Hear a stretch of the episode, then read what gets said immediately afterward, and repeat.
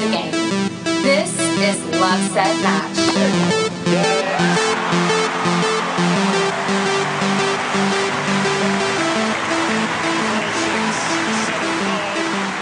I mean, Andre Agassi had this quote, you don't have to be better than everyone else in the draw when you go out on the court. Like, you have to be better than someone that's across the net.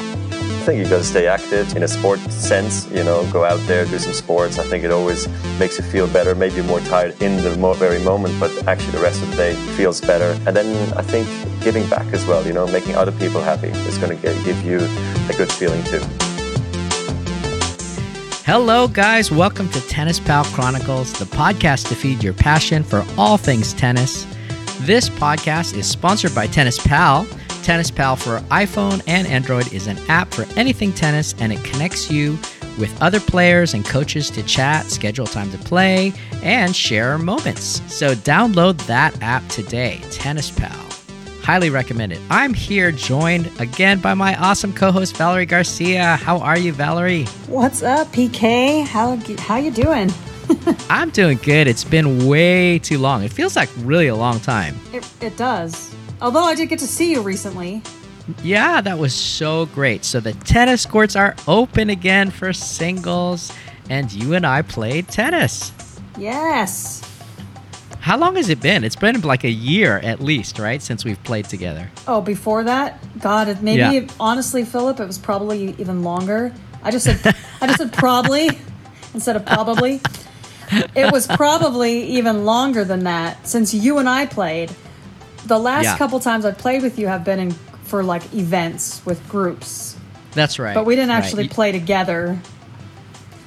That's true. You you are so cool. Thank you so much for coming out to all the Azusa demo days that I do and supporting me and being part of the staff and volunteering your time. I really appreciate it. Love you so much. Thank you. Oh, I love doing that. I, I I'm, you know, when the world opens and we can do those fun social events together.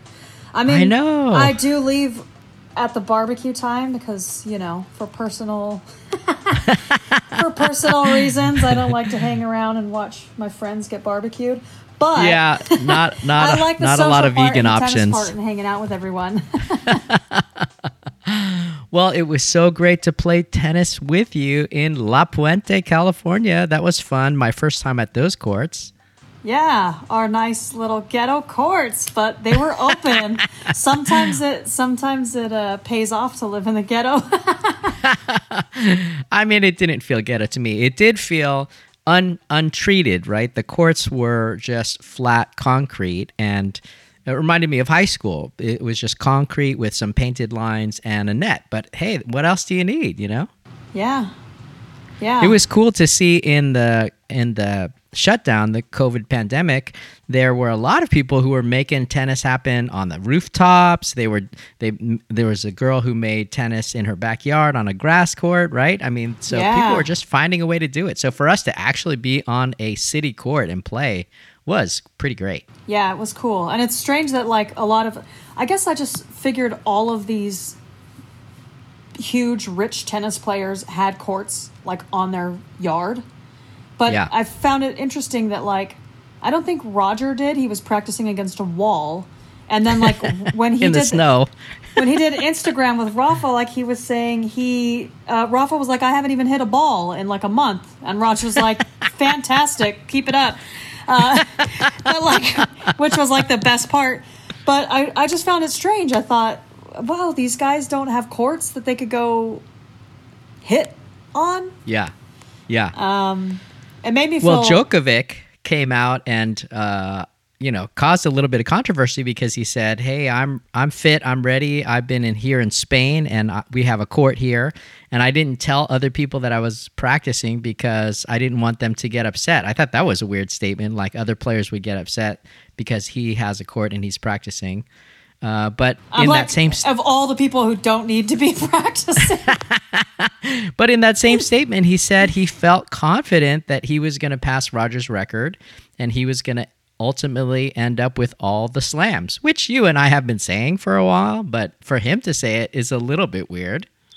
Yeah, but I mean, I think that's part of part of why he's so great is that he is like, I just believe in myself, Yeah, and he, he and he has no problem uh, manifesting that um, out loud. Like a lot of them, a lot of people believe in manifestation and visual, visualization and stuff like that in their mind, but you know he's taking it next level. He's putting his uh, money where his mouth is, or something. Yeah, well, I guess you're referring to Djokovic's Instagram uh, cast that he's been doing during the pandemic. Yeah, yeah. I'm, So- I've been. That's the only thing that's been probably holding you and me together, right? As P- as tennis fans, is all the awesome Instagram videos we're getting from these people. Yeah, it's been really cool to see kind of more behind the scenes, right? I mean, I feel like the veil has been pulled back on a lot of these players and they're allowing us into their homes.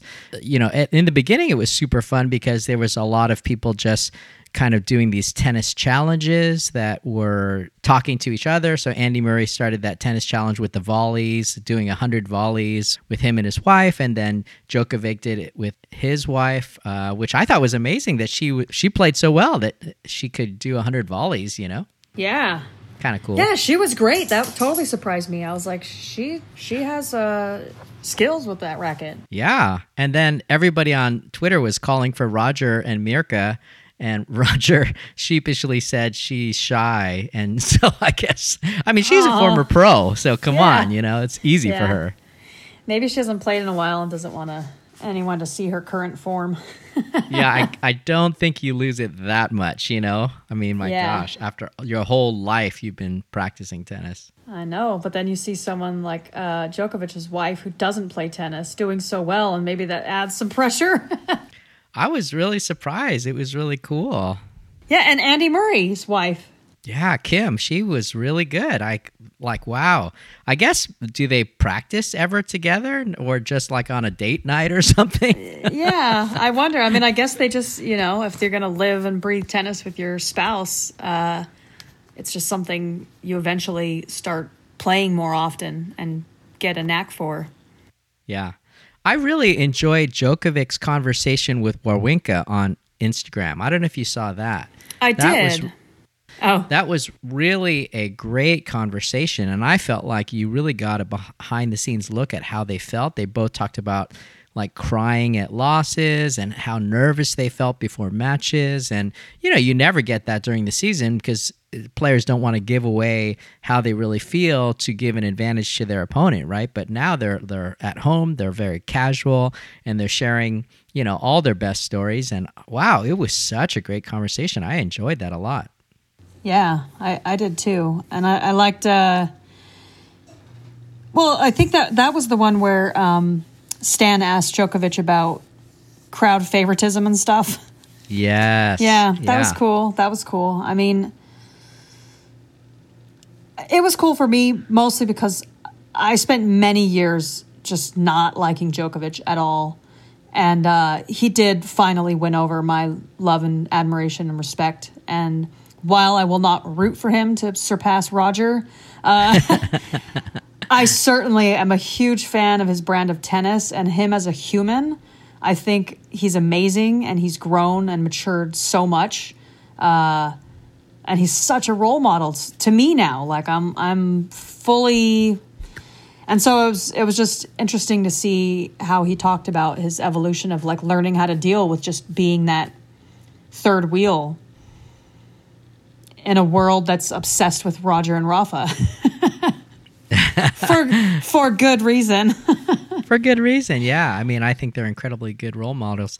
Well, that I mean, you talk about being a role model, and that kind of brings up Djokovic's really come under heavy criticism because he made some crazy claims uh, when he had like one of his guru friends on the Instagram feed, and they had like four hundred thousand people watching or or viewing that, and Djokovic talking about you know being able to change the chemical makeup of food uh, with mindfulness and you know with positive thoughts that he can control the toxicity of food and wow i mean it was really really out there stuff and kind of made me question why is he doing this why is he sharing this you know Yeah, uh, I didn't even know that that had happened. When I saw your show notes, I had to go look up, like, what is he talking about? Like, what did Djokovic say?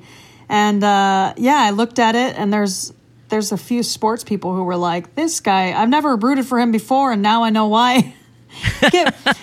Giving him a real hard time, but um, I, I also looked up a little bit on the if there is any actual science behind the whole molecules being able to change um, because of thought and mindfulness, and there, I was unable to find anything that scientifically proved this. Um, right. That being said, personally, I am a person who fully believes in energy and that it that it all makes a difference and that we're all connected every atom and every molecule and we're all part of the universe. I mean scientifically it is known that humans all the dna and all of our cell structure is made from stardust. Like we are all connected. We are all part of this universe um, and i've i've known a lot of um, people who may be considered let's just say gurus or you know, um, really enlightened individuals who would say that mindful eating is such an important part of human health um, and wellness. Uh, I've never heard it straight up tried to be called out scientifically on a, from a molecular structure, um, but I've I've also seen things where and and students have done these types of projects, and I've never seen one fail, where you're growing a plant and you grow them in different rooms and you go yell at one every single day and then you go tell the other one you love it and it's the best and you know just positive affirmations. And plants actually will grow according to that type of energy that you're that you're giving it. Um, so there's part of me that you know doesn't think he's a total quack for saying something like this uh, however and honestly I'm a firm believer that what he's saying, like he believes in, he buys it, and and look, he's going to probably go on one of the greatest runs in tennis history be- because of this mindset and because he believes so much in this positive energy and how it affects you. And watch him go prove it all right, at least for him. Um, I don't know. It it is a it's a huge statement, and and I feel like it's really brave. Like he must really really feel strongly to put himself out there and say stuff like that.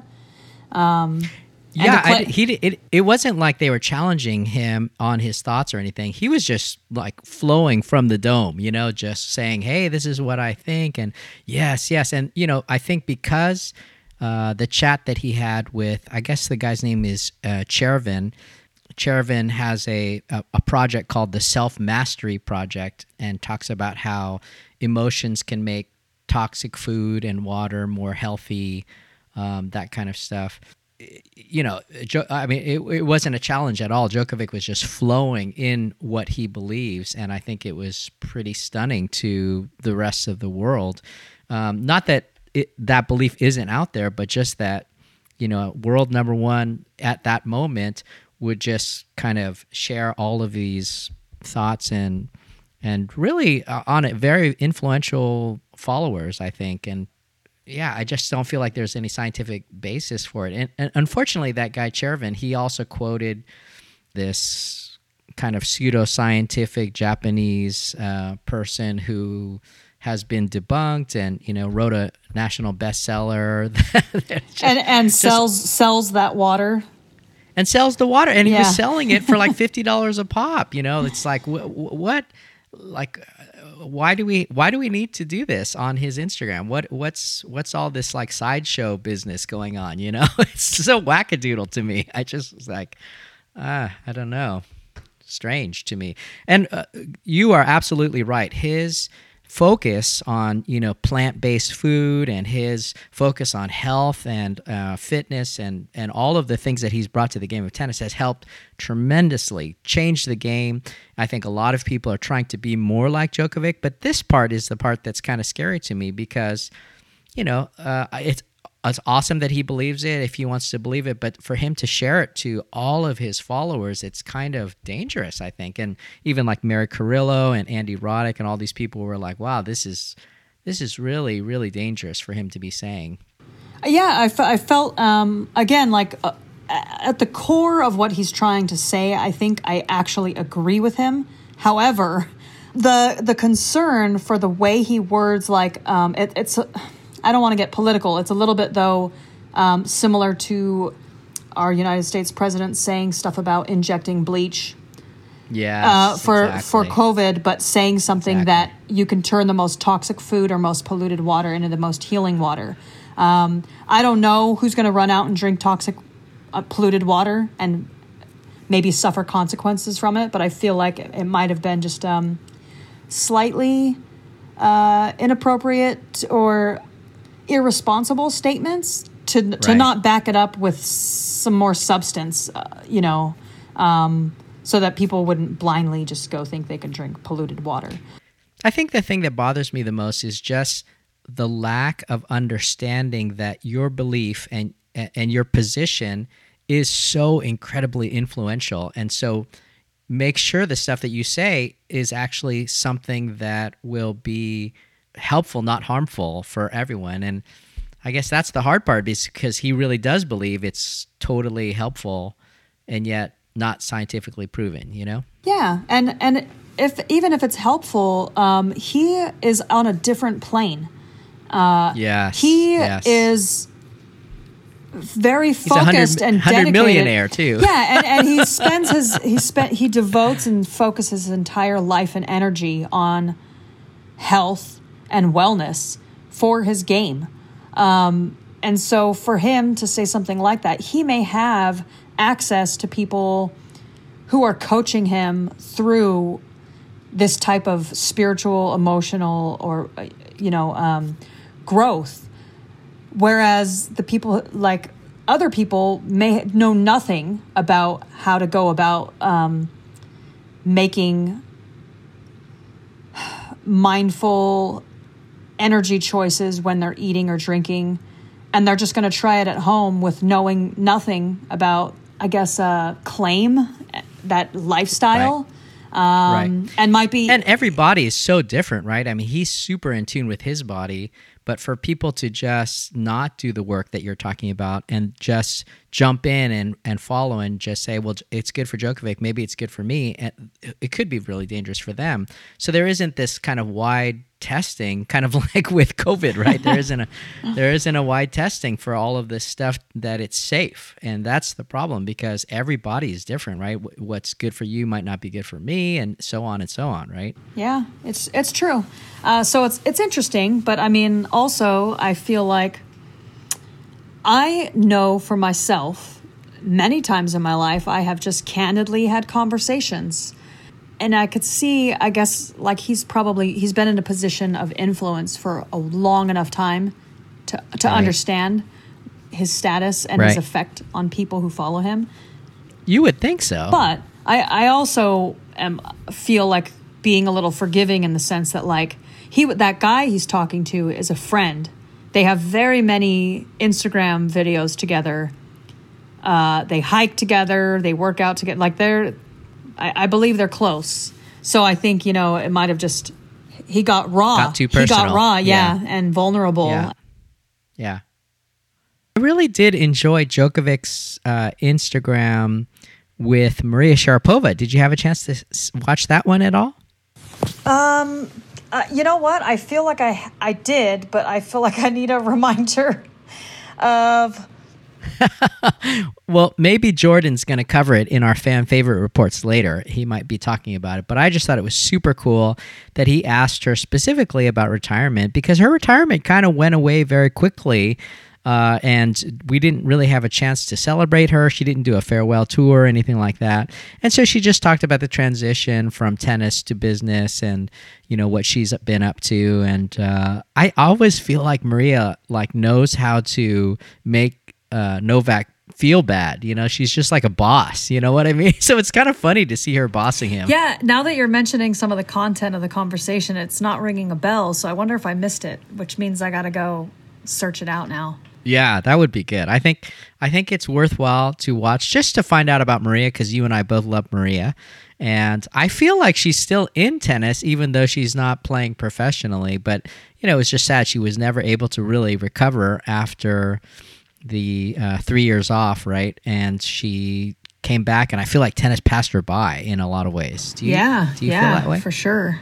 obviously she was struggling with a ton of injuries as well still with her shoulder but just in general i felt like when she came on the scene she was one of the hardest hitters in tennis and now all the girls hit that hard or harder you know osaka sabalenka yastremska you know they're all just amazing ball strikers that i feel like wow maria is just right up there with her but is in her 30s now so how do you yeah, compete for sure. you know? And I think uh, I think her serve kind of uh, betrayed her towards the tail end of her career. Like uh, there was a time when her serve was somewhat of a weapon. you know, in the in the early days, and then it just kind of Yeah. like after the shoulder surgeries, it had to get tweaked. It wasn't as effective or consistent, and uh, and I think in today's return game is so strong that like unless you're a Halep or someone with like amazing movement, yeah which has never been Maria's strong suit, uh, yeah, you need you need a better serve then. Because if you're someone like if you want to like compare her to someone like Pliskova or something, the ace queen Um, or even even like Kvitova or some, you know someone wh- who might just not be that well known as a mover, but they have a very much more reliable serve. Yeah. Well, I love Naomi Osaka's serve. I think it's very powerful, very strong. Um, and it's just right up there where it needs to be, right? And all of these girls, they just have an amazing serves. And I think before, maybe 10 years ago, you, you used to watch these games in the WTA and you'd feel like uh, women's serves were not their strength, and so the return game was so much stronger, and they would just get broken all the time, like literally every game, every other game, right? it was just back, like yeah. you just get broken, and but you could return better, and you your ground strokes were so strong that you would usually break, and now I feel like that tide has changed, and people serves are a lot better, a lot stronger. Of course, Serena started the whole thing. Yeah, definitely breaks means something again in the women's game. Yeah, so that's really exciting. I- feel like that level. I've I've been saying that since the beginning of this podcast that you know women's tennis is is exploding and it's very exciting and all the players are are just they're leveling up. It's just really exciting to see. Yes, yes, and uh, Maria's done a couple cool like videos on Instagram that I've enjoyed watching, um, as well as other players who I don't think we've touched upon. Um, actually, because we were talking about Djokovic, um, I saw him on. Have you watched on Facebook? Um, Bethanie Mattek-Sands and Vasek Pospisil. Oh yeah. Um, what is that called? Tennis United? Tennis United. Tennis- Right. They did like I've, eight I've episodes. really liked that. Oh, yeah, yeah, they're fun. doing one a week. Yeah. I appreciate it, and and what made me really happy was to see that Djokovic is plant based again. He he's not doing the fish thing, which was reported for a while. Yeah. By Tanya. Yes. Um, so I was like, all right. Anytime I, I have a very dominant athlete, um, someone who is known for having the the pinnacle peak of like human con- health and conditioning, supporting a plant based diet, I am gonna obviously cheer loudly Wow, that's where everyone can hear. yeah, that's great. I wonder how how long has he has it been? Did he talk about the timeline on that or? He he didn't he didn't and he didn't go into detail about like when he gave up fish again. He just basically reiterated that yes, I am plant based, and uh, he was going through like his morning breakfast. He said he drank like a couple glasses of water, and then I think maybe even lemon water, and then he would do green juice Wow. juices. Yeah. Because I think uh, Garbine Muguruza was on the episode with him. Oh, that was the last And- one. I didn't get to see that one. Yeah. Yeah, it's it's cute. It's pretty good. Um, they've had some really good ones though. Not just you know that one. They've had they did a whole Canadian one with all the Canadian players. That was cute, and they did like a Q and A, like a Never Have I Ever, which was kind of funny because they asked them like if they've ever used their name to like get reservations Oh, how funny. and uh, Eugenie Bouchard was like, has said for sure she did it. She said something that was kind of a little funny. Um, oh, she said uh, she has somebody else do it or something because she doesn't want to look she doesn't want it to look bad. Right. But then uh, Bianca Andreescu was just started laughing, and she's like, "I've actually called and pretended I was my agent booking, like the reservation." Oh, that's so fun. yeah, so it was cute. I mean, th- what I like is that you you're getting like a lot more of the personalities. Like Naomi Yeah. Osaka's like interviewing people on her Instagram. Um, I think Yeah, it's much more casual. It's much less guarded, so it's so fun. Yeah. It is cool. And it's, y- you know what? Like, we, we talked, I don't think we really talked about it um, once we hit record, but we talked about it a little bit before uh, we hit record. Just kind of like the heaviness of, of the world right now. People with a cabin fever. I mean, we've all been like cooped up, and it's uh the mental stress and emotional stress of that, I think, is starting to like really show. Uh, and so it is really nice to have some content that's like lighthearted and um, and also just seeing like our favorite tennis players who are going through the same thing and and kind of trying to make l- the best of it. Yeah, we are actually recording this in the aftermath of the George Floyd death and, and the Los Angeles curfews, which just happened yesterday. So it's kind of crazy to be involved in yet another shutdown. This is not COVID related. This is because of these uh, just strange days, the protests, and the city. The police shut down the city for the whole day to try to determine who's protesting peacefully, who's engaged in criminal behavior. It's it's crazy. I actually had a lesson scheduled for yesterday from someone who lives downtown in downtown LA and they couldn't get out of their apartment to come and have the lesson. So we were scheduled for this morning. Thankfully it was a lot more cleared up, but obviously there is yeah, just chaos. So crazy times for sure. Yeah.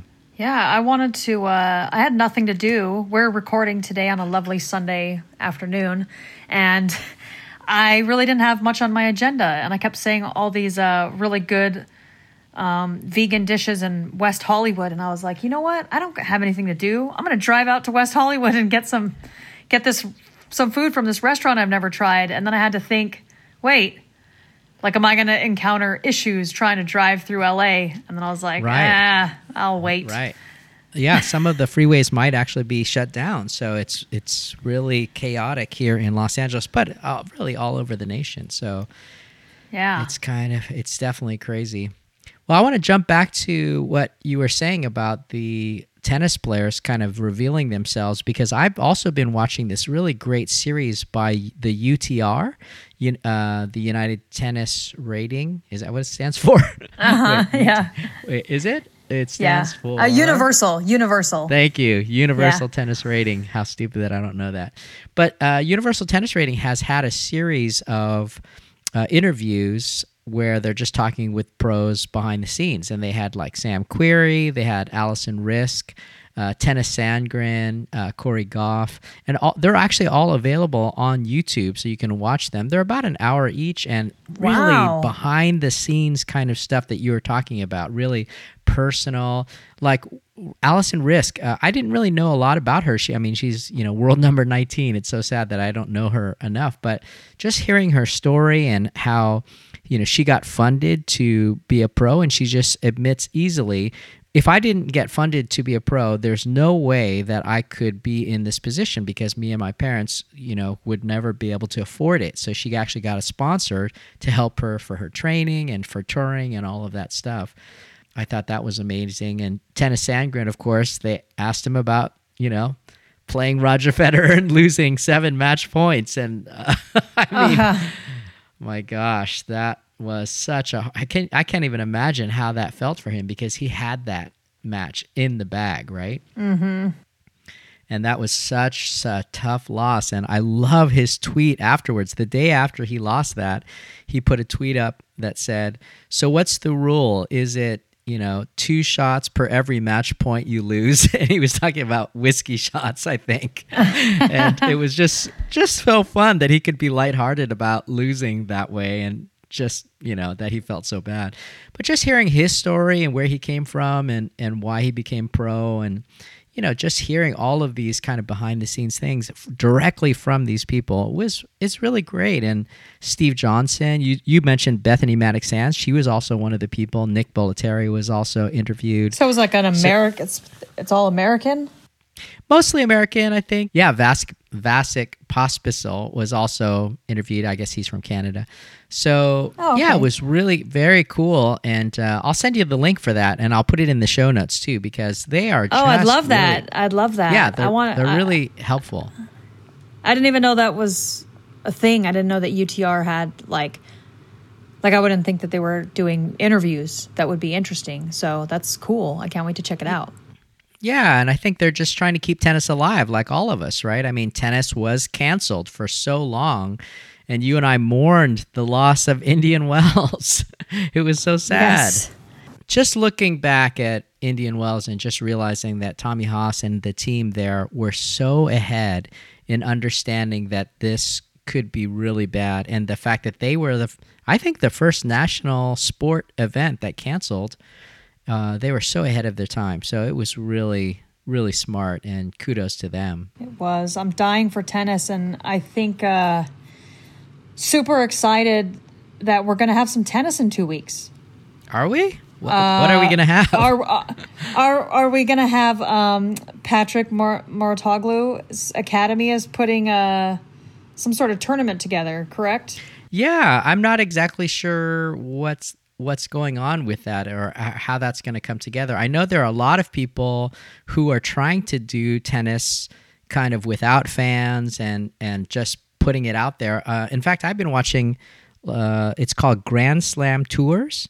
And GrandSlamTours.com, they, they're the ones who sell those packages where you can go to Grand Slams, uh, you know, as a package. So they actually have been hosting matches.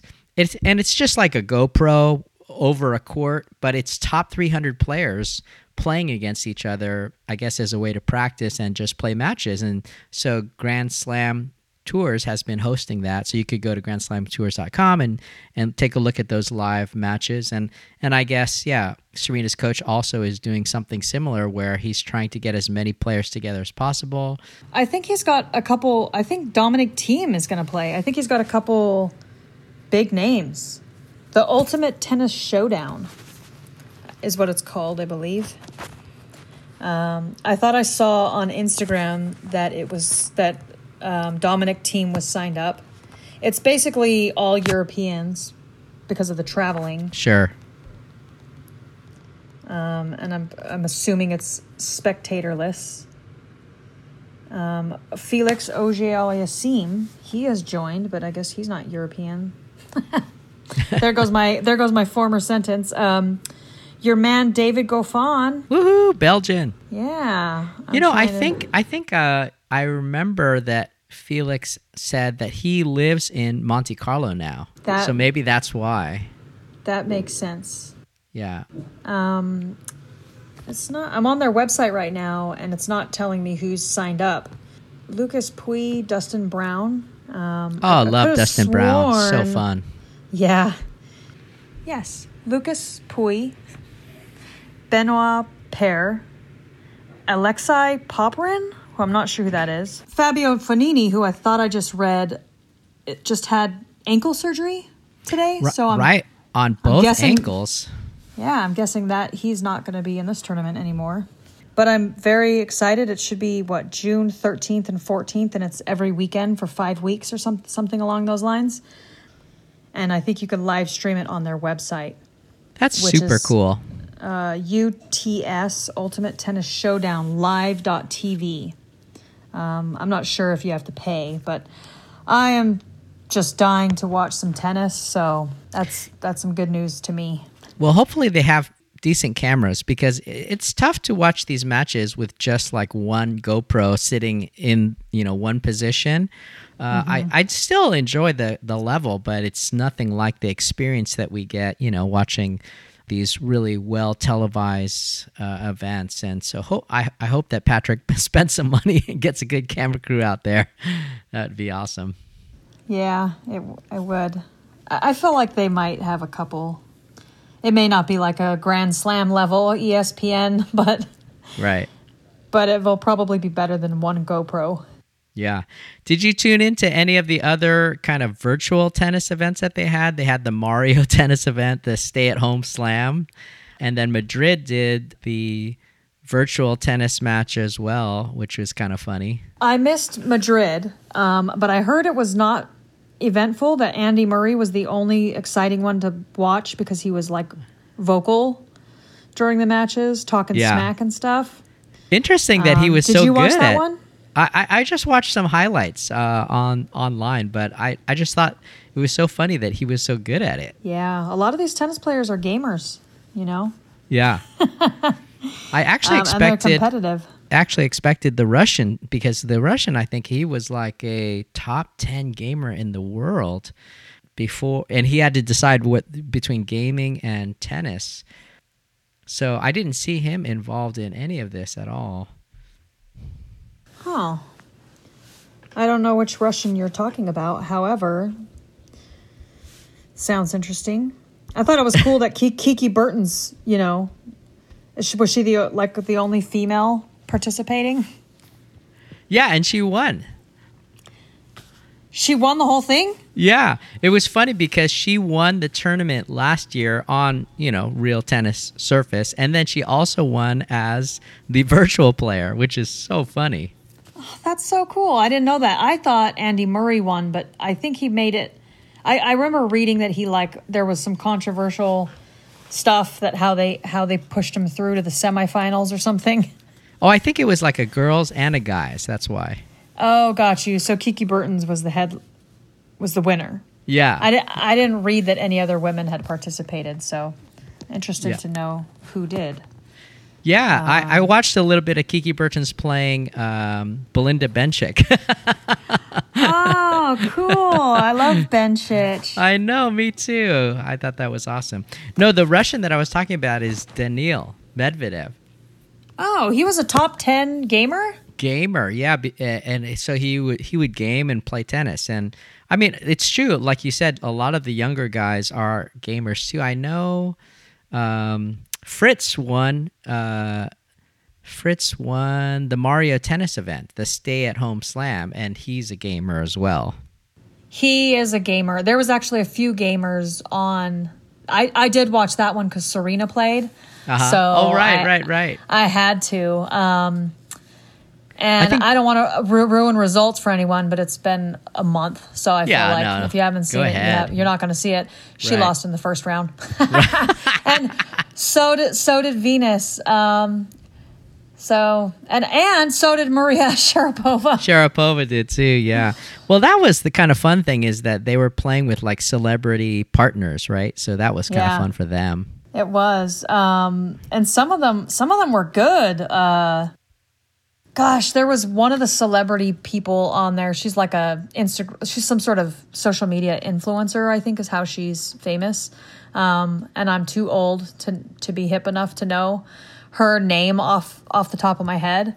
Um, but she she was really good. I I was I don't know. I got really into it. I know some people can't watch like an hour of video games or something or 2 hours of video games, but I was fully into it. You know, I was I was really it's cool the way they like talk during the Yeah. thing and they're like, "Oh my god," you know, um, trying to strategize and all that and and trash talking and on the Mario one, uh, John McEnroe was one of the commentators. So that was Oh cool. gosh, they they pulled a big name, you know, so Yeah. I'd love to see more of that personally. I, I would watch it. Well, I had real hopes for Maria Sharapova, and uh, I, I have a soft spot for her and, and Karlie Kloss because I got to hang out with them at the Maria Sharapova and Friends at UCLA. And it was amazing that they were both there, you know, just these beautiful, tall tennis players. And of course, Karlie is a model. So it was really amazing. But uh, yeah, like you said, they lost the first round. Yeah, there's a funny interview I think with Karlie Kloss talking to Jimmy Fallon about how she practiced for seven days and she was like trying to do it the best she could, but she didn't even know the rules of the game. So that was kind of funny. I think she might have also been the one who um, she was learning all the special moves, but in the tournament, none of those moves were allowed. So she was like Ah. everything she was learning, she was learning all the trick moves, and they weren't. So then she wasn't able to use any of them. So she was she, she had to be all basic. Wow. But yeah, I mean, virtual tennis. I don't know that it has a future once tennis starts, but for now, it's definitely f- fulfilling the void in Yeah. my heart. Well, we do hope tennis is going to start. I mean, unfortunately, no tennis with a crowd, that's for sure. So the question is will tennis with a crowd happen at all in 2020? I kind of doubt it, honestly, because it's just too hard to pull off. But USTA did just release uh, a statement. The chief executive talked about how if they do have the US Open, it's going to be in New York at the usual spot on the calendar, which is kind of a heartbreak because there was rumors that it might be at Indian Wells for us, right? Wouldn't that I be know, amazing? right? Yeah, Oh, I wanted that. I wanted it too, but then, in, in I mean, I guess also they probably weren't going to allow spectators, even if it was at Indian Wells, or Yeah. or were they trying to allow spectators? I don't know. I don't know because New York is so much worse than anywhere else in the world. Uh, well, I shouldn't say that. I- I- I- than any other state in the United States. I mean, California had a much less count of infections than New York. So I would think it would be a lot more dangerous there, you know? Yeah, yeah, for yeah, you would, um, especially Yeah. if there were spectators involved. I don't know where I got this idea from, but I thought the reason that Indian Wells was proposed was due to them having to move the date, and then New York's weather wouldn't be conducive to holding an entire tournament, and so since California is less rainy, that that was why they were talking about moving it here, but. I may have made that up in my head. That makes a ton of sense to me because I know there's still all this crazy politics about the French Open being rescheduled. And it look it's on the ATP calendar right now, September 21st to the 28th. So whatever They- that means, they might, you know. they might do it. They might do it. They might do it without fans, I'm imagining. Yeah, Not I sure. would. I mean, if they do it, I'm really interested to see the impact it has, and like if we can see an upset uh, or multiple upsets. You know. In other words, who is the most ready to come back, right? Yeah. Yeah. well, I apparently mean- Djokovic says he is. Well, apparently he's been the only one with a tennis court practicing the entire time. Oh. you know, obviously Rafa is the favorite, but Rafa's admitted himself that he hasn't played tennis for months. It's true, but I, I think like uh, Rafa is a lot like Roger in the sense. No, that's false. Just why don't I even open my mouth? I was gonna say, uh, I was gonna say that you know he could just come and win, but he actually self proclaims that he needs to build confidence. Right. Um, so I was about to say a total lie. Um, I do feel like his level but I is do so think far I do think his confidence, yeah, on clay. Like I can't imagine him going in and being like yeah, and unconfident. thinking, right. yeah, for sure. Um, even without like warm up tournaments, because even last year we saw him losing probably a record amount of tournaments on clay before the French, and then he still goes to the French and kicks everyone's butt. Like, Well, that's true. uh, and can, can you imagine how much condition conditioning training he's doing right now? Like, he's already the most fit person on the tour, arguably with Djokovic. And then for him to just get even more fit and well rested, I- would find it hard to put my money on anyone but him. yeah. But and he's married. So, you know, how does that play into how he plays? There's always always talk about how marriage affects your play. I you know, I just yeah. think people are people are so funny the way that they think it you know, moves you moves the needle one side or the other, but I'm sure people are going to talk about it. Yeah, I mean, it, could. I, I think uh, Rafa might have about as much of a needle move as Roger did. He, they've been dating for 15 years or something. Like, I can't imagine there being much of a difference. Right. The same with like Roger and Mirka.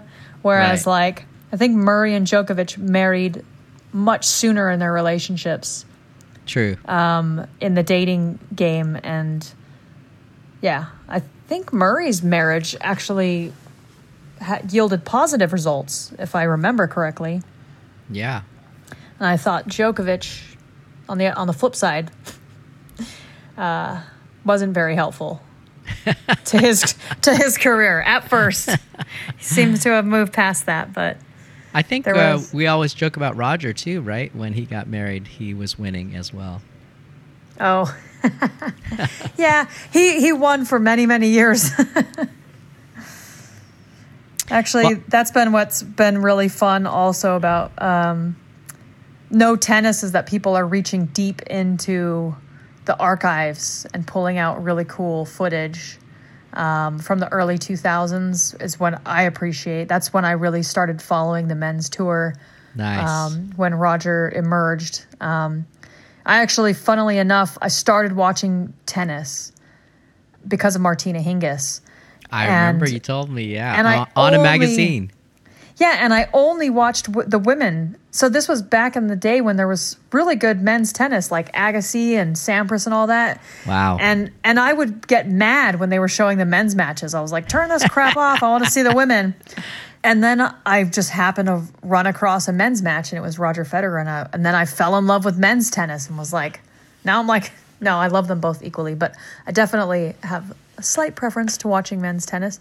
Um, However, like, yeah, I just find it interesting how I just randomly came across these people and they brought me into the game single handedly. Yeah, tennis rewind definitely is a thing. It's really cool that people are pulling out all of these old matches and they're watching. And we're we're really lucky to live in this era where people are uploading the old VHSs and DVDs of old matches so that we can enjoy them. Because otherwise, it's one and done, right? I mean, before YouTube, you would never get to see this stuff. So we're really lucky that we get to watch. Yeah, I've watched Borg and McEnroe and uh, you know all of those uh, champions, and it's really fun to just see what tennis was. I know a good friend of mine, Beverly. She loves uh, Chrissie Evert, so she's been watching her a lot lately, and just how incredible her backhand was. You know. Yeah. Oh, that's good stuff. Um, I was just listening to Chrissy on the the Racket podcast. Oh yeah. Um, she did like a part two interview a couple couple weeks ago, I think. It was good, and they had Mary Pierce um, this week. ah, so fun. and that was that was really cool too. Um, I didn't, I really didn't know very much about Mary Pierce, um, so it was cool to hear her story. Uh, she like start didn't start playing tennis till she was like ten, which is super late. Right. Um, and like you said about Alison Riske getting sponsored, uh, Mary Pierce also like they lived in their their her parents' car, and they had someone sponsored her entire family to like play tennis and like paid their rent and their food and their everything basically. wow. But it was cool. Um, That that reminds me of Rosie Casals and that interview that we have on Tennis Pal Chronicles. I want to encourage our listeners to go back and listen to that interview because it's so cool what she talks about coming up in San Francisco and riding on the back of her dad's motorcycle just to get to a, a match and uh, so much wonderful history. And I, I really enjoyed that interview. That was the best. Yeah. If anybody hasn't listened to uh, Rosie Casals interview on our podcast, definitely go back and check it out. And also, like, she touches on the race thing uh, in the sense of just, you know, tennis is predominantly like rich white sport, um, at least in, you know, our country in general. Um, that's a generalized statement, I, I realize, but um, I think that uh, the numbers would back me up there. Uh, and so she did talk about, you know, how, how it was growing up, you know, and not kind of like fitting in and looking like all the other players or having the same uh, socioeconomic standings and stuff like that. So it was definitely really cool to hear her Yeah, she even talk says about that. she even says about herself, "I came from the wrong side of the tracks." You know, it's Yeah. It's cool. Yeah, and talking about tennis rewind, it's kind of cool to have Andy Roddick on the tennis channel now. They brought him to kind of spice up the commentaries about all the past matches that they've been uh, showing, and, and and also just asking him like, what was it like to lose to Federer at Wimbledon, and you know, how did it feel to play these people? What was the first time you played Djokovic? What was that like? Did you know? You know those kinds of questions. So really interesting. Sounds good. Well, Valerie, I'm so glad we get to share some of our thoughts about tennis and, and what's ahead. And we hope it's hopeful. I mean, 2020 has been tough. It's been a hard year, uh, not only for tennis, but for the world. And so, uh, just for all of our listeners, we're with you. We're together. No matter what you're going through, we hope you're safe and we hope you're healthy. And we have some really great fan favorite reports to share with you, too, from all over the world. So let's listen to those right now. Sounds good.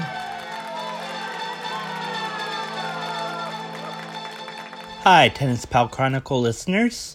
This is Peter with your update for Andy Murray. In these challenging times, staying indoors to be safe from the coronavirus pandemic, Andy Murray found a way to enjoy himself while at home and challenging others to be physically active, much like his mom always does. He and his wife Kim did a 100 volley challenge, and they did quite well. He posted the video on Facebook and captioned it, sending out a challenge to all tennis players and fans. There was no fighting or bickering during the filming of the video. I think the last volley was aimed at my head, though, seeing that Kim really took a nice swing at that 100th ball. Novak Djokovic and his wife and many others participated in this fun challenge. Staying indoors has also led many people to watch Netflix and binge watch a couple of shows, including The Tiger King, a documentary about tiger zoos. In typical Andy Murray fashion, he had something humorous to say about it while still being considerate, as he is an ambassador of the World Wildlife Fund. He posted a picture of himself on Instagram saying, Hey there, cool cats and kittens. Who would you feed to the tiger? 1. Joe Exotic. 2. Doc Antle. 3. Carole Baskin. Or 4. All three. There is only one correct answer. Thanks to Rebo Wall for the fun practice wall. The practice wall had a photo of a tiger with its mouth wide open. Andy posted on Facebook a photo of a lion taken by British photographer David Yarrow. A fine print is available to purchase for £500 as part of the Art for Heroes campaign by the Maddox Gallery. You can also download a digital print for just a £10 donation, and for every print sold, a further print will be given to an NHS staff member for free. To buy or to donate, head over to www.artforheroes.co.uk. All proceeds go to Heroes, a charity founded by NHS doctors and nurses to directly help those on the front line. As some of you may know, Andy Murray's grandfather, Roy Erskine, played for the Hibernian Football Club. They posted a wonderful picture of their team jersey on Facebook saying thank you to the NHS, the National Health Services. Um, Andy posted, Love this from Hibernian Football Club. It has a picture of thank you NHS with Hibs at home. As a UNICEF ambassador, Andy does quite a few things and represents the organization well. On Facebook, he posted a picture of postcards from Paddington. He wrote, I received this awesome Paddington's postcards pack from UNICEF today. This subscription with UNICEF UK means your child and Paddington can explore the world together. The kids were very excited this morning after a postcard arrived from Paddington all the way from Brazil. Awesome idea, especially if you're homeschooling. Find out more here at www.unicef.uk slash paddington slash post. He also posted another video with a message saying thank you to all the health workers in the NHS and beyond who are responding to the coronavirus pandemic. UNICEF UK is working right now with governments and other organizations to keep children safe and ensure their rights to health, education, and play are met during the coronavirus crisis. Head to unicef.uk slash thanks health heroes to find out more. Andy had two great Instagram lives with Novak Djokovic and Rafa Nadal. Novak and Andy had a pretty entertaining Instagram live. Andy said that if he had to change one result of their matches, it would be him losing to Novak in the 2016 Roland Garros final. Andy and Rafa bantered in their uh, Instagram live about how much they played video games when they were younger. Andy clearly enjoyed participating in the virtual tennis PlayStation game. Mutua Madrid Open hosted for the Players Relief Fund and a charity for the winner's choice. Andy was trash talking throughout the tournament. On one Facebook post, he said, A few highlights of my demolition of Alexander Zverev yesterday at the virtual Mutua Madrid Open. Tune in later today to see my semifinal against Diego Schwartzman. Let's go, he put the hashtag. After his virtual tennis title win, he posted twice on Facebook. In one, he said, Never expected one of my career titles to come from the comfort of my sofa. This definitely counts, right? Come on! I'd say it definitely counts, since it was added to his Wikipedia career statistics. The other post, he said, he's going to get virtually legless celebrating my win online of the Mutua Madrid Open. Hope anyone who watched got some sort of enjoyment out of it in these tough times. I'll be donating half of the $45,000 prize money to the NHS and the other half to the Tennis Player Relief Fund. This post has a great photo of him with a fist bump and some Moet champagne and glass ready to celebrate his third Madrid Open title. Andy has done two interviews this month, one with Christina McFarlane and the other with Christiane Amanpour. Andy spoke to CNN's McFarlane earlier this month, stating, I was training to get ready for Miami, and that was going to be a good test. I was fit and feeling pretty strong. He's mentioned that Clay would be better on his body and looks forward to the French Open, although he admits it may not be realistic to assume it will happen, even in September, given all of the players that have to come from across the globe to participate. He said, Let's say things in Europe have improved, but there are certain countries that might still have issues, Murray told CNN's Christina McFarlane. Let's say it was still an issue in South America, for example, and France was not allowing flights in from South America or certain countries. And then you have a tournament basically where people or players from a certain continent or countries are not allowed to come in to compete. I think the tournament loses. And he goes on to say, when you're traveling, you often miss events like the first time, that maybe your kids walk, that they crawl, and things like that. And so Andy has gotten uh, some bikes for um, our kids, and they basically cycled for the first time on their own, he said. They've done a little bit of swimming without holding on to their mom or their dad for the first time, and things like that, which they might seem like small things, but to a parent, they aren't. It's so heartwarming to hear Andy opening up about his fairly private family life. Andy had an interview by Christiane Amanpour on CNN International speaking with Billie Jean King. Christiane started the conversation by reading Roger Federer's tweet that said, Just wondering, am I the only one thinking that now is the time for men's and women's tennis to be united and come together as one? Christiane asked, Andy Murray, you're a male player. What do you make of Roger Federer saying that now? What do you think he means, and what might be a result of that? Since Andy is not on the ATP Council, he said, I'm assuming it's what they've been discussing for the past few weeks and months about the possibility of the ATP WTA merging. This is something that BJ King has been wanting to happen for 40 to 50 years, and we need to remember that. Billie Jean King said, When top male players bring it up, people listen. We're much stronger if we're together. She also stated, I think the ATP and the WTA and everyone's been talking right now to try to help with COVID 19. We've been talking for quite a while on certain issues through the years, but I must say that the leadership of both are much more interested in combining partnerships. I think anything's possible if we stay positive and we work through each point by point by point, like we always do in negotiations. But can you imagine how strong we'd be if we can negotiate with one voice? Cha-ching. Christiane Amanpour said on that cha-ching note about prize money, Andy Murray, certainly some in the male world, in men's tennis are concerned that they wouldn't get as much cha-ching. Do you see any struggle from other men in your sport to try to get this done? I presume you want to see this done. Andy stated, Definitely, there's some potential for that.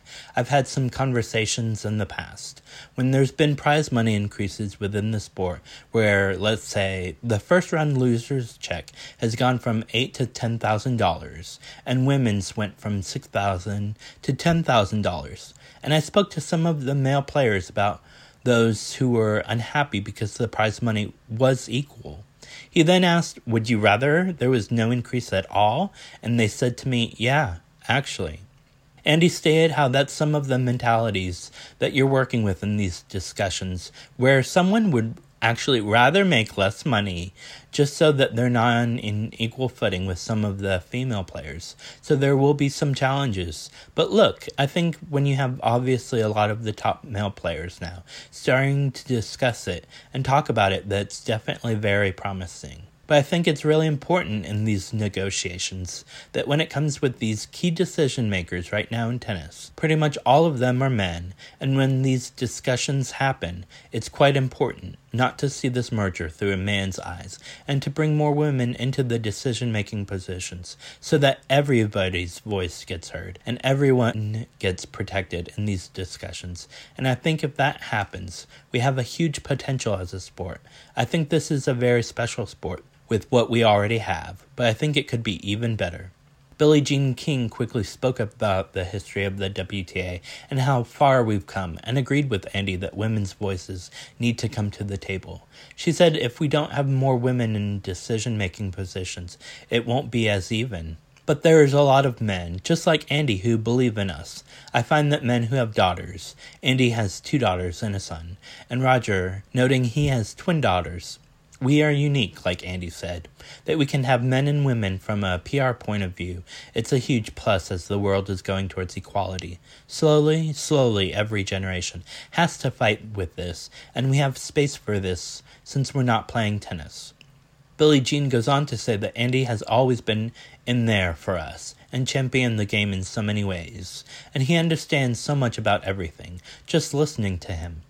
Christiane Amanpour turns the conversation back to Andy, commenting, Without wanting to burnish you with a halo, many women in the sport do look up to you as a champion. With thanks for being a big champion, she asks if it's his mother's influence or something else. Andy responds that it's his outspokenness that really started with being the first male player with a female coach, Amelie Mauresmo. I didn't know this, but Darren Cahill, coach of Simona Halep, actually suggested having a female coach. Even though Amelie was a former number one and Grand Slam champion, she was the one facing criticism for Andy's losses. He never had that with his former coaches. He realized how much sexism is a problem in tennis. He's taken more interest in it and seen that the problem of inequality has been something that needed to be resolved. Amanpour then asks, how do the cancellations due to COVID 19 affect your career? Andy says the last time he played a match was in November at Davis Cup. So, you know, I haven't played a match for six months, and I haven't actually hit a tennis ball for the last six weeks.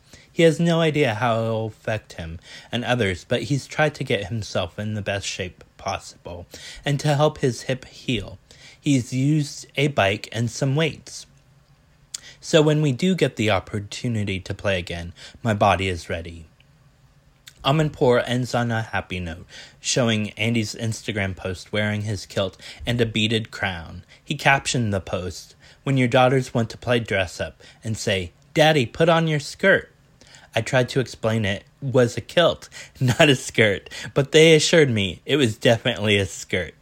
With the hashtag kids, hashtag men in kilts. They all laugh, and Andy says that his daughters are just four and two, but they've already got me wrapped around their fingers. They're the sort of things that you get up to as a dad when you're at home. Billie Jean King also agrees with that sentiment as she had her dad wrapped around uh, her finger. So thank you so much, Tennis Pal Chronicle listeners. This has been your Andy Murray update from me. You can say hi to me on Twitter. My username is TieGuy84. Hi, this is Jordan in Los Angeles with your Maria Sharapova farewell report. Well, after almost 19 years on the WTA Tour, the former world number one has hung up her racket for good. The announcement came in February following the conclusion of the Australian Open, and so Maria enters retirement without the fanfare of a farewell tour. She struggled with prolonged injury in recent years, finding it tough to reach the form she was able to achieve in the years prior to her suspension. After pulling out of Roland Garros in 2019 with a shoulder injury, Maria's next three Grand Slam appearances would all result in first round losses. The retirement rumours began to mount, and eventually Maria made the difficult decision to put down the racket for good, making the big announcement in a Vanity Fair exclusive. Maria turned pro in 2001 and hit the big time following her breakout at Wimbledon in 2004, winning the championship against her future rival Serena Williams at the age of just 17. From then on, Maria was propelled into stardom and would become the highest paid female athlete of all time. The Russian beauty spent 21 weeks at world number one and won five Grand Slam titles, including the elusive Career Grand Slam. Maria says goodbye after a sterling career, in Korea, and her fighting spirit on the tour will be dearly missed. Currently quarantined with her parents at home due to the coronavirus pandemic, Sharapova reflected on how she came to the decision to retire during an Instagram live chat with men's world number one Novak Djokovic. How's that transition going for you right now? Well, I, would say the transition has been different than what I thought it would be because of of what we're all facing, like the challenges, like mentally that we're all facing in, in today's environment. Um, you know, like one thing I, I previously just mentioned was how I was really, like, despite you know finishing something that was a huge part of my career, I was like really motivated for what's to come and, and ready to go. And you know, I, I certainly had some ideas, but I don't know, transition. Yes, I've built an amazing base. You know, I had many interests um, from the court. Like in, in my spare time, I utilized that time really well. You know, I, I built really good um, networks and relationships with, with people and, and companies and, you know, my, my interest in business and in technology and investments um, and architecture and art and, and I've tried to, you know, learn a little bit as much as I could while I was on the road, which was, you know, really difficult. And I was ready to, I think, because I was, I mean, to be honest, I was very stubborn the last couple of years with with my body. Like, I really thought that, as you know, when we face a challenge, like our persistence has like been one of our greatest strengths and, and i think i believe in both of our careers like no matter what is in front of us we we know that this is just a hurdle and we get through it and i think I struggled a lot with it because I just kept thinking that it was a hurdle that I could pass and I could get better. And so for me, it was somewhat of a, a, it's been somewhat of like a transitional relief that I'm not putting my body through that anymore, you know, and like, it's funny. I've spent the like the last six, seven weeks with my um, being in a home with my family. So my parents are here, and and boy, it's you know it's it's entertaining because so much of your past and your history I mean, entertaining is a nice word. But like my dad sometimes asks me, like, we're having dinner. He's like, "You're being you're being very politically correct here." I am. Um, they're great. Um, but they're you know, my dad said to me, he's like, "Do you like not want to go out like to the private court and like hit a few balls?" And I was like, "No, no. Well, what? What? no, I." I feel great. Every morning I wake up and I do like a form of exercise and a workout where I, you know, I push myself. Like last night at the end, I had, you know, a lot of calls and um, I don't know, it was just before dinner, but I was like, I, I haven't done something for myself and my body. So I went in the basement and I, we have this indoor um, stationary bike.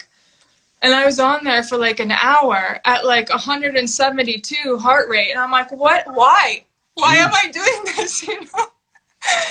but it's like it's there's some things that are still like part of me and that I I I, I really want that that I carry like through in, in like this transition. And and some of it I'm ready to let go but but yeah I, I was ready for the transition. And I think I've set up a really good a really good base for myself. So I can look back at that and, and feel like I'm I'm proud of you know although as you know my focus so much of my life was to tennis it was also nice to work on other projects and you know be part of other things like our our head commercials and like creative things so yeah definitely Since retirement, Maria recently teamed up with her dear friend and model Karlie Kloss for the Stay at Home Slam, a live virtual tennis tournament on Nintendo Switch's Mario Tennis Aces that features celebrities and pro tennis players teaming up to raise money for the charity of their choice, with a $1 million prize on the line. Maria and Karlie unfortunately lost in the first round, although they did take away a $25,000 participation fee, which they will donate to a charity of their choosing. The stay at home slam also featured Serena Williams playing with supermodel Gigi Hadid, while, among others, Naomi Osaka partnered with model and TV personality Hailey Bieber. Taylor Fritz earned a massive payday for his chosen charity without having to leave his own living room. The American and Addison Rae defeated Kei Nishikori and Steve Aoki 6 4 in the final of the tournament, snatching the $1 million prize. So, what's next for Maria? Well, she said recently she has many new projects in the pipeline that we should look out for, but for now she's happy to be taking some time for herself to relax. The Russian is known for her entrepreneurial endeavors, and since 2012 she has run her own multi million dollar candy business, Sugarpova, which is sure to continue to keep her busy. We wish Maria a very happy retirement and congratulations on a monumental career. Bye for now. Hey everyone, it's Valerie, your fan favorite reporter on the great Serena Williams. So, uh, this is our first fan favorite report since uh, going on quarantine for the interesting new world we live in. So, what has Serena been up to now that tennis has been halted and indefinitely? Well, she's been posting a whole lot on Instagram. So, why don't I give you some of what she's been up to? Uh, Serena started her posts on Instagram basically posting that she's about getting ready for the next six weeks in solitude, uh, being a wife, a mom, cooking, cleaning, face masks, makeup tutorials, etc. She said her first day, she started with two naps and a bag of popcorn. Sounds familiar. Uh, she followed by posting a few stretching and yoga videos, which I thought was cool to see what one of our world's top athletes is doing from home to stay fit and sane.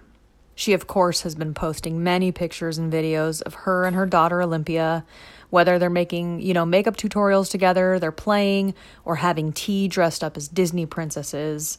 She also had a business meeting with one of her companies on Zoom and had her daughter on her lap. It's really cute.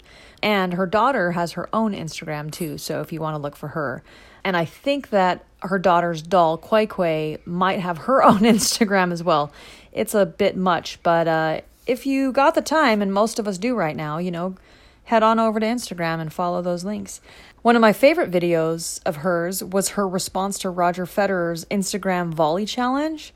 He had posted asking people to join him volleying against a wall.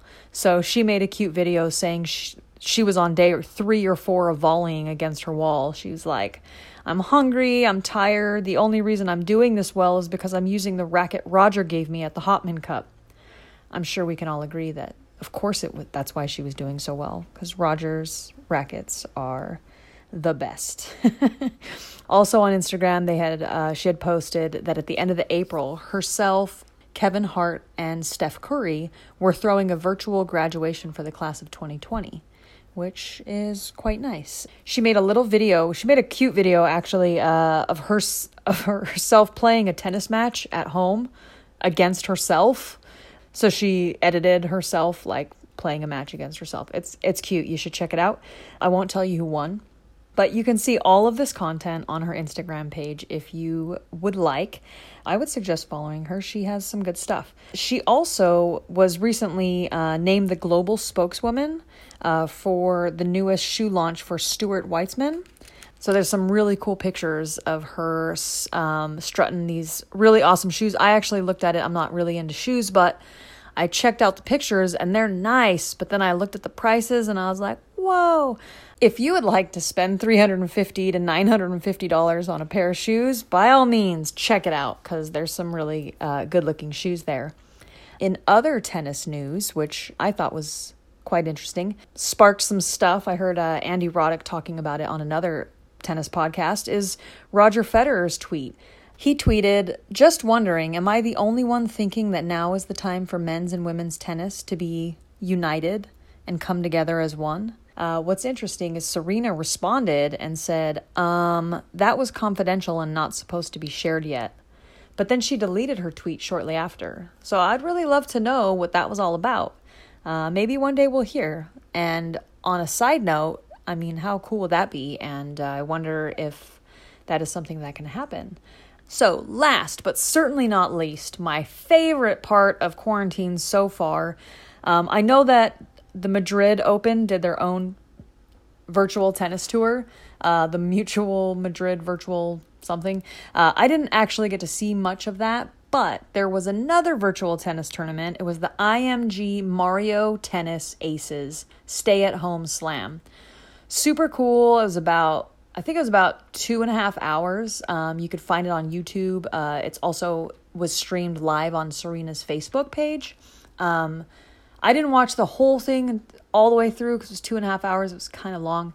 However, it was really cool. I did watch about an hour and a half. It was featuring tennis players uh, Serena Williams, Maria Sharapova, Kevin Anderson, Taylor Fritz, Venus Williams, Naomi Osaka, Kei Nishikori, and Madison Keys.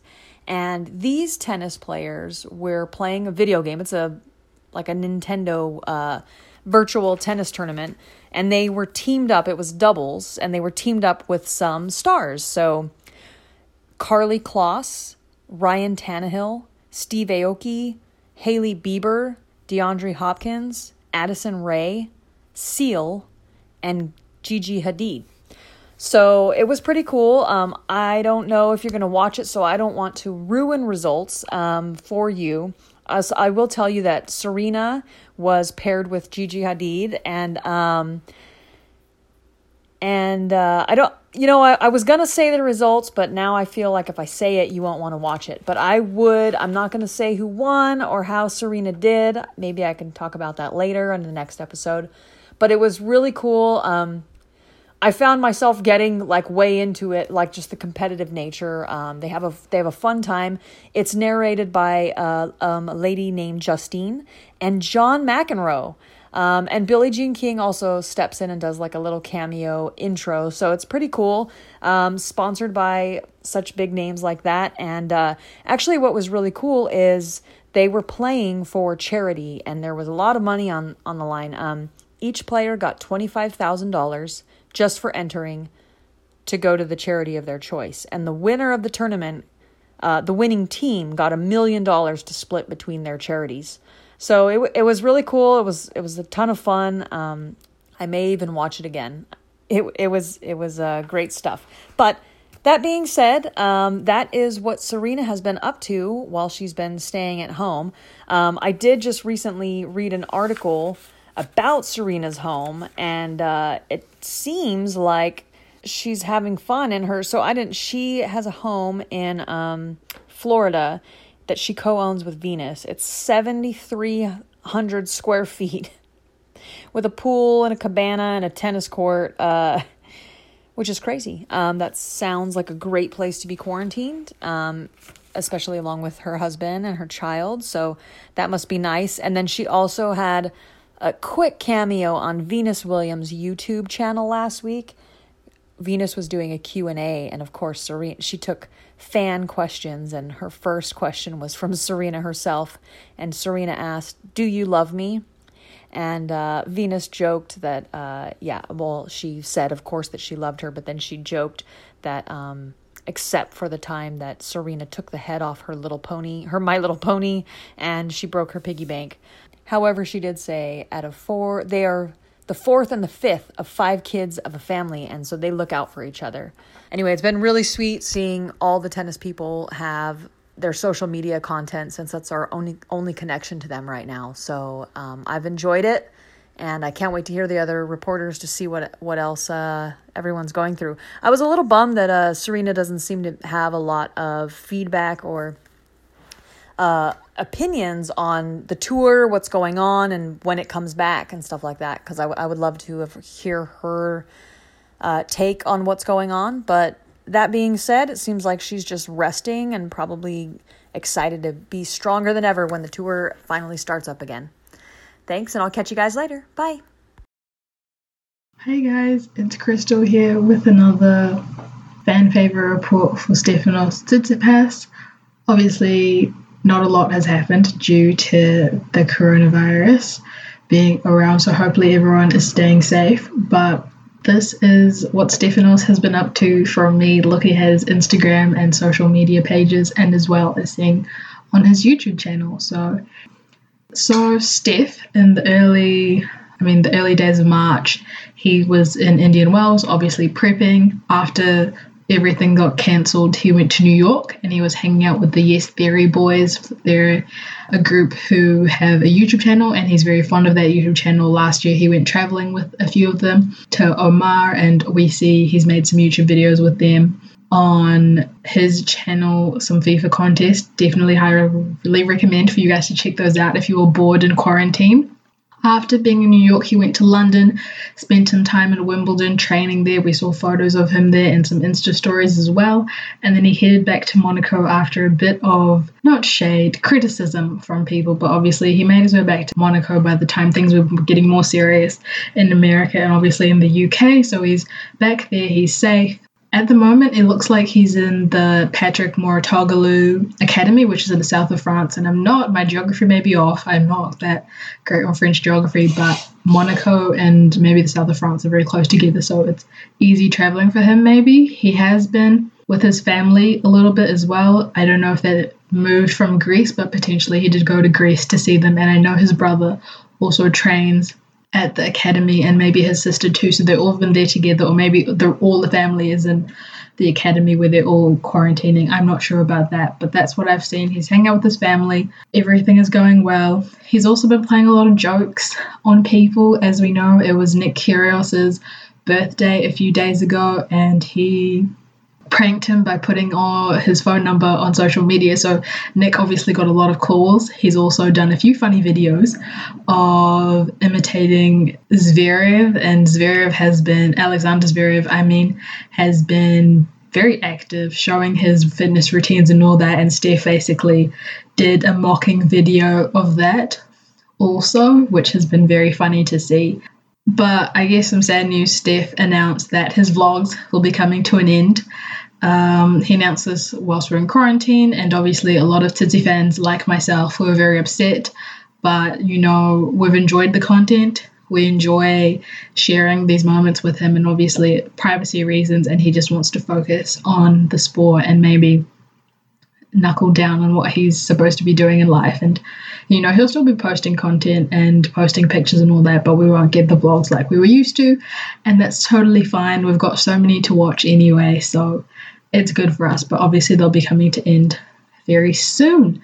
And yeah, that's pretty much all Stefanos has been up to, um, pranking people. He's been really good at that. Lots of tweets from him. Before I forget, he has been influential. I guess you can say he started this campaign. I don't. I'm not sure if he started it, but the Beyond 100 campaign, which is basically helping players down in the lower ranks of the system of the ATP and the ITF by donating, auctioning off records, clothes, shoes, whatever he can give to people. And that money would obviously go to help players outside the top 100. And I think that's a great thing. Obviously, there's been some controversy from other players not wanting to donate and not wanting to help out, but we'll see how that goes in the end. But that's pretty much what he's been up to. I've been keeping up with him and also trying to stay sane. Hopefully, everyone else is staying safe and staying at home. And hopefully, we'll catch you guys on the next one with some tennis news. Valerie, I love doing this with you, and it's so fun to have those fan favorite reports from all over, and especially my favorite Serena reporter. Of course. She's pretty cool. she is super cool.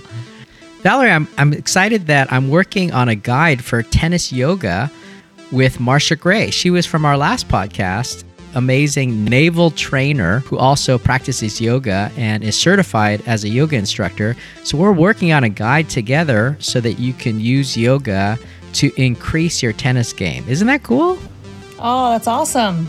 I'm so glad that I found her. And so we're putting this whole thing together to talk about how these different movements in yoga can affect your tennis game and our tennis specific. So hopefully we'll have that uh, available for people to purchase this summer and uh, make it super low cost and really effective for people to increase their tennis game. Nice. I can't wait to see it and buy it. I guess your dog wants it too. well, thanks for listening, guys. We really appreciate it. We just want to remind you once again Tennis Pal is our sponsor for Tennis Pal Chronicles. It's a app for iPhone and Android, and it is really anything tennis. It connects you with other players. So now that the courts are open, if you're looking for singles or someone to hit with, you just type in your zip code and it comes up with a list of people you can message. You can also find a coach in your area through the Tennis Pal Coach app. So check that out, download it, schedule playtime, and share moments of your tennis with the tennis community on Tennis Pal. Thanks for listening, guys, and may all your serves be aces. Aces.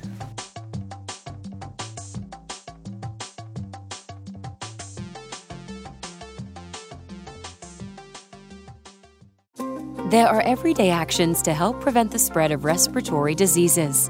Wash your hands. Avoid close contact with people who are sick. Avoid touching your eyes, nose, and mouth. Stay home when you are sick. Cover your cough or sneeze. Clean and disinfect frequently touched objects with household cleaning spray. For more information, visit cdc.gov/covid19. This message brought to you by the National Association of Broadcasters and this station.